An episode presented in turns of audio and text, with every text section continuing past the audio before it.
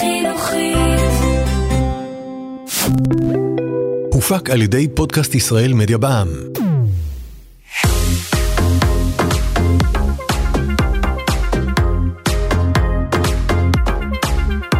שוות להכיר.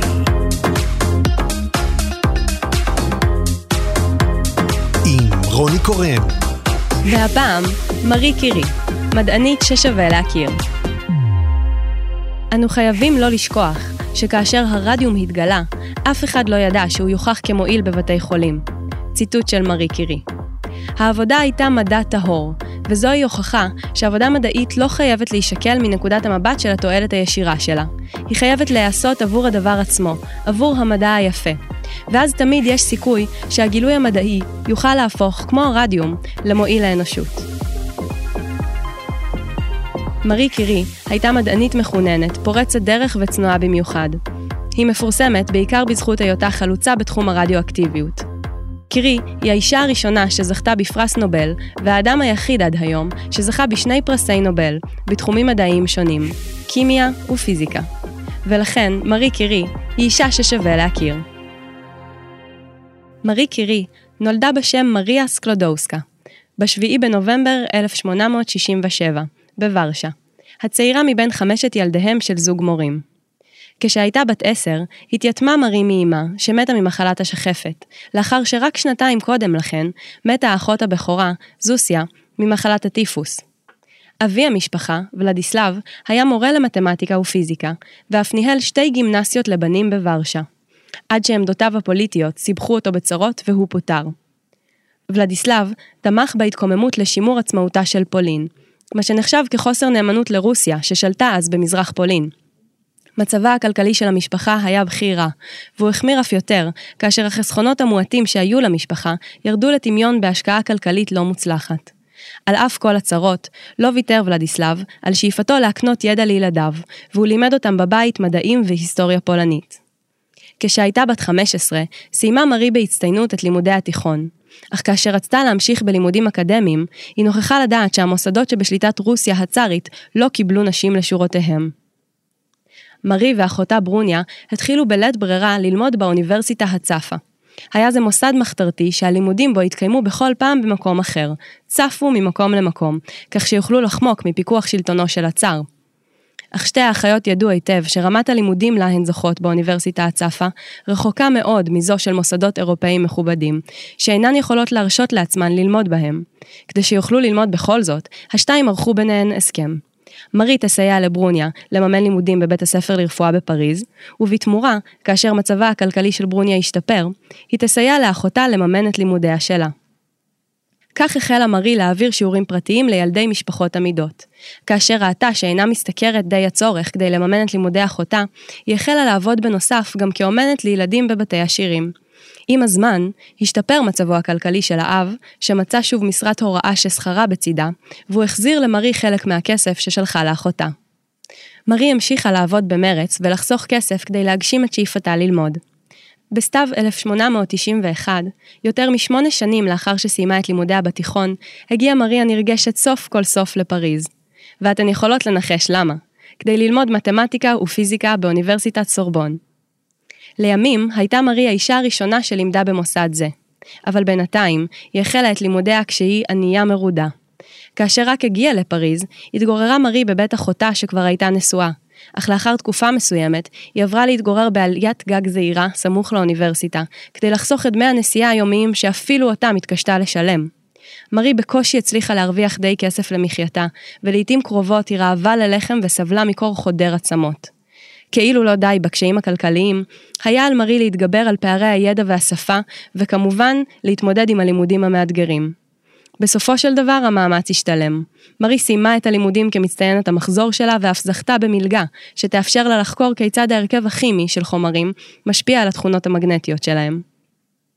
אך כדי לממש את המלגה, מרי הייתה צריכה למצוא מעבדת מחקר שתהיה מוכנה לקבל אותה, והיא החלה בחיפושים. כך פגשה לראשונה את פייר קירי, חוקר בבית הספר לכימיה ופיזיקה בפריז, שהתמחה במגנטיות. פייר התרשם מהצעירה המבריקה ושמח לשלב אותה במחקרו. בין כותלי המעבדה פרחה אהבה חדשה, ופייר הציע למרי להינשא לו. בתחילה לא קיבלה מרי את ההצעה, שכן היה בכוונתה לשוב לפולין, למשפחתה.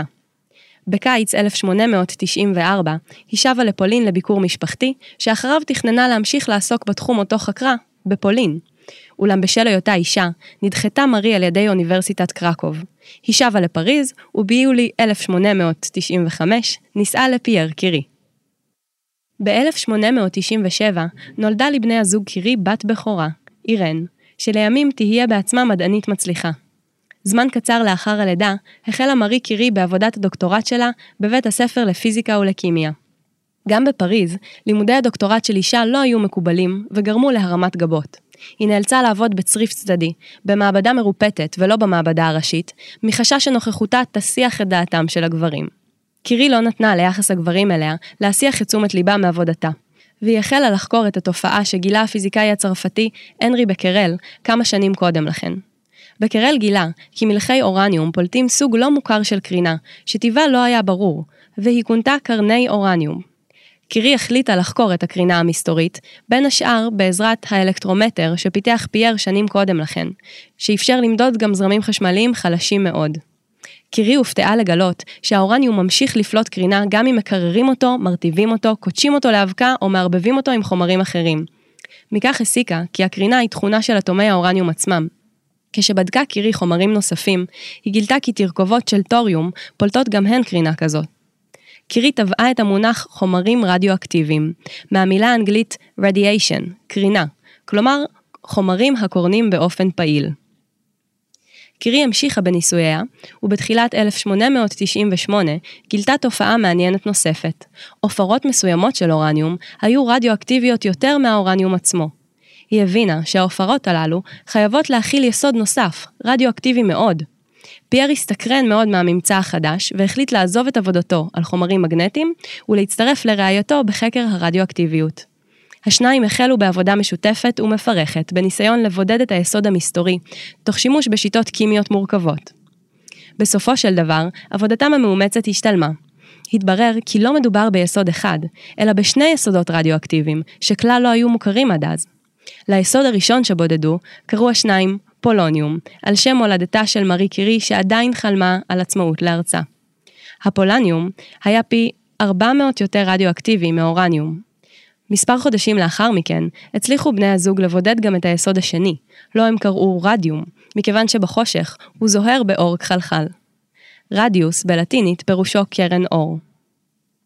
כדי להפיק כמות מספקת של רדיום, שתאפשר מחקר, היו זקוקים בני הזוג קירי לכמויות אדירות של עופרות אורניום. הם קיבלו את העופרות כתרומה מאוסטריה, שקיוותה כי ימצאו שימוש כלכלי לחומרים החדשים. נדרשו יותר משלוש שנים של עבודה אינטנסיבית כדי לבודד מהן עשירית גרם של רדיום. גם הפעם, העבודה השתלמה. בני הזוג קירי גילו שהאלמנט החדש, הרדיום, היה פי מיליון יותר רדיואקטיבי מאשר אורניום. באותה תקופה, איש לא היה מודע לגודל הסכנה שבחשיפה לחומרים רדיואקטיביים, ובני הזוג קירי עבדו במעבדתם ללא אמצעי הגנה וללא מחסומי קרינה. הם לא ניחשו שהחשיפה המתמשכת לקרינה תראה את אותותיה בהמשך. ביוני 1903 הייתה מארי קירי אחת הנשים הראשונות בצרפת שקיבלו תואר דוקטור. כעת היא הייתה דוקטור לפיזיקה. זמן קצר לאחר מכן, החליטה ועדת פרס הנובל להעניק את הפרס בפיזיקה להנרי בקרל ולפייר קירי על גילוי הרדיואקטיביות. שוב נדחקה מארי הצידה בשל היותה אישה. אלא שאחד מחברי ועדת הפרס סירב לקבל את האפליה הברורה והלא הוגנת, וכתב לפייר קירי. מיד לאחר שקרא את המכתב, הודיע פייר כי לא יסכים לקבל את הפרס, אם לא יוענק גם לרעייתו. דבריו נלקחו ברצינות, ובדצמבר 1903 הוענקה מחצית הפרס לבקרל על גילוי הרדיואקטיביות הספונטנית, ומחציתה לבני הזוג קירי, בהוקרה על התרומה היוצאת מן הכלל שהסיעו באמצעות מחקריהם המשותפים על תופעת הקרינה שהתגלתה על ידי פרופסור הנרי בקרל. מארי קירי הייתה לאישה הראשונה הזוכה בפרס היוקרתי, בני הזוג לא נסעו לסטוקהולם לקבל את הפרס בעצמם, מכיוון שסבלו מחולשה ומסחרחורת, ככל הנראה בשל חשיפתם הרבה והיומיומית לקרינה. בעקבות הזכייה, פייר קיבל משרת פרופסור בסורבון, ומרי מונתה למנהלת המעבדה במכון לפיזיקה וכימיה. כספי הפרס אפשרו להם סוף סוף רווחה כלכלית, וב-1904 נולדה להם בת נוספת, איב.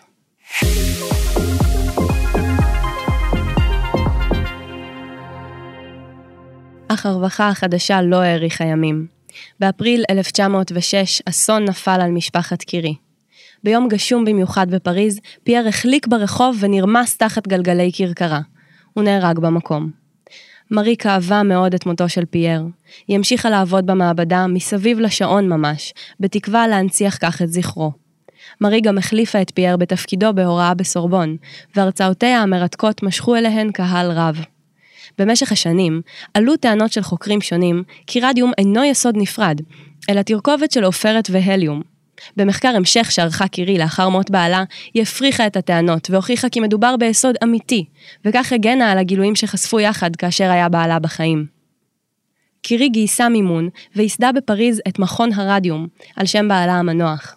הרדיום עצמו הפך בהדרגה לחומר פופולרי מאוד, ושימש במגוון רחב של תחומים, חלקם משונים. החל מצבעים זוהרים בחושך ועד תרופות מפוקפקות להגברת ההון המיני. עברו עוד שנים, בטרם התברר כי החומר מסרטן ומסוכן.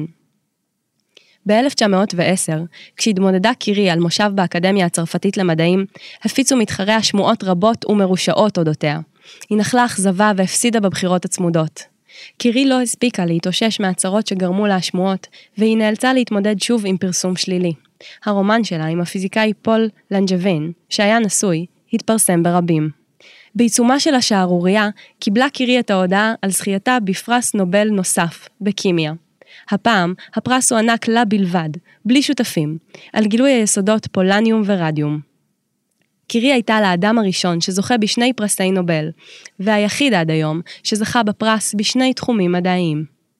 במכתב משנת 1911 שנמצא בספרייתה, כותבת קירי בפולנית לחברים, כי לצערה לא תוכל לבקר אותם בשוויץ, מפני שהיא צריכה לטפל בעניין אחר באותם תאריכים. אותו עניין אחר הוא קבלת פרס הנובל השני שלה בסטוקהולם, אך מרי בחרה שלא להזכיר זאת במכתב, הצניעות שמשקף מכתב זה אפיינה את קירי כל חייה. כאשר פרצה מלחמת העולם הראשונה, בשנת 1914, קירי שמעה על החיילים הצרפתים הרבים שנפצעים ונהרגים בחזית, והחליטה לתרום מכישוריה והידע המדעי הרב שצברה, כדי לנסות לעזור להם. במאמץ רב, היא שכנעה את הממשלה לממן הקמה של מערך רנטגן צבאי, קירי השתמשה בקרינת הרנטגן, שהתגלתה רק בסוף המאה הקודמת, לאבחון של שברים, רסיסים חודרים ופצעי ירי. בעזרת ההבחנה הנכונה, יכלו הרופאים לטפל טוב יותר בחיילים, ופעמים רבות להציל את חייהם. בשל פועלה, מונתה קירי לראש השירות הרדיולוגי של הצלב האדום. מרינה עזרה בהיכרותה עם בעלי הון, כדי לגייס מימון נוסף לטובת מערך הרנטגן, כדי שתוכל להוציא לפועל רעיון חדשני. היא התקינה מכשירי רנטגן על משאיות, אותן שלחה לחזית. בכך יזמה מרי את מכוני הרנטגן הניידים הראשונים בהיסטוריה. בתה הבכורה אירן, שהייתה רק בת 17 בפרוץ המלחמה, עבדה עם קירי במרץ רב במכוני הרנטגן. אירן הייתה תלמידה מצוינת ומלאת מוטיבציה, ותוך כמה חודשים פיתחה מיומנות מקצועית והפעילה בעצמה מכשירי רנטגן באזורי הלחימה. בתום המלחמה קיבלה אירן עיטור כבוד מהצבא על פועלה. לאחר המלחמה, חזרה קירי להתרכז בעבודתה במכון הרדיום. היא עמלה על גיוס מימון וחוקרים נוספים למוסד שהפך לאחד המובילים בעולם בחקר הרדיואקטיביות ושימושיה. בשל הקשיים שחוותה קירי בעצמה בהגיעה לצרפת, היא הקפידה להעסיק במכון נשים ומהגרים מפולין. אך מבין כל חוקרי המכון, שני החוקרים הבולטים ביותר היו בתם של הזוג קירי, אירן, ובעלה פרדריק ג'וליו. בני הזוג עבדו יחד, כמו הוריה של אירן, והם היו בין חלוצי המחקר של מבנה האטום. בתחילת 1934 הגיעו לתגליתם הגדולה ביותר, הרדיואקטיביות המלאכותית. כלומר, הם הוכיחו שאפשר לגרום לאטומים תמימים להפוך לרדיואקטיביים באמצעות הפצצתם בחלקיקי אלפא. הגילוי הזה יזכה את הזוג בפרס נובל בכימיה ב-1935, אך מרי כבר לא תזכה לראות זאת. בשנות ה-20 החמיר מצבה הרפואי של קירי. היא המשיכה לסבול מסחרחורות וכאבי ראש, וראייתה הידרדרה מאוד, עקב קטרקט בשתי העיניים. סדרת ניתוחים הצילה אותה מעיוורון מוחלט. כשסכנות הקרינה התבררו בהדרגה, הייתה קירי בין הראשונות להנהיג תקנות בטיחות מחמירות במכון הרדיום, אך בשבילה זה כבר היה מאוחר מדי. מארי קירי מתה ב-4 ביולי 1934, ככל הנראה מלוקמיה, סרטן דם קטלני. מחלתה נגרמה, כפי הנראה, בעקבות חשיפתה הממושכת ורבת השנים לקרינה רדיואקטיבית. בבדיקות שנערכו בביתה בשנות ה-90, נמצאו שרידים רדיואקטיביים בכל מקום, אפילו על ספרי הבישול שהיו בבית. מרי נטמנה בתחילה לצד בעלה פייר, אך 60 שנה לאחר מכן הועברו שרידי עצמותיהם לפנתיאון בפריז, שם קבורים חשובי בניה של האומה הצרפתית. מרי קירי היא האישה הראשונה שנטמנה שם בזכות הישגיה שלה, ולא של בן זוגה. קירי זכתה בחייה בפרסים חשובים רבים, ואחרי מותה זכתה בכמה מאותות ההוקרה הגבוהים ביותר שהמדע יכול להעניק. בראשם, היסוד הכימי קיריום, מספר אטומי 96, שנקרא על שמה, ויחידת המידה לרדיואקטיביות, הקירי. כמו כן, קרואים על שמה מוסדות מחקר, רחובות, מלגות, פרסים מדעיים ואפילו אסטרואיד אחד. פועלה מונצח במוזיאונים רבים וסיפורה תועד בספרים ובסרטים. מדאם קירי היא היחידה בין האנשים המפורסמים שהתהילה לא העבירה אותה על דעתה, שידעה להתבונן כבן אדם זר במהלך חייה עצמה, ישרה, אמיתית, אדישה כמעט לגורלה המופלא. כך אמר על מארי קירי אלברט איינשטיין, שהכיר אותה היטב ואהב להתווכח איתה בצרפתית ובגרמנית על בעיות בפיזיקה. עבור דור שלם, קירי גילמה את דמותו של המדען החריף והמבריק, שאינו מתפשר ואינו נרתע בדרך לחקר האמת על אף כל הקשיים. דמותה משמשת עד היום מופת והשראה לחוקרים רבים ובעיקר לנשים ונערות, היודעות בזכותה שאישה יכולה לא רק להצליח במדע, אלא גם לפרוץ גבולות ולהתעלות על כל עמיתיה הגברים. שוות להכיר עם רוני קורן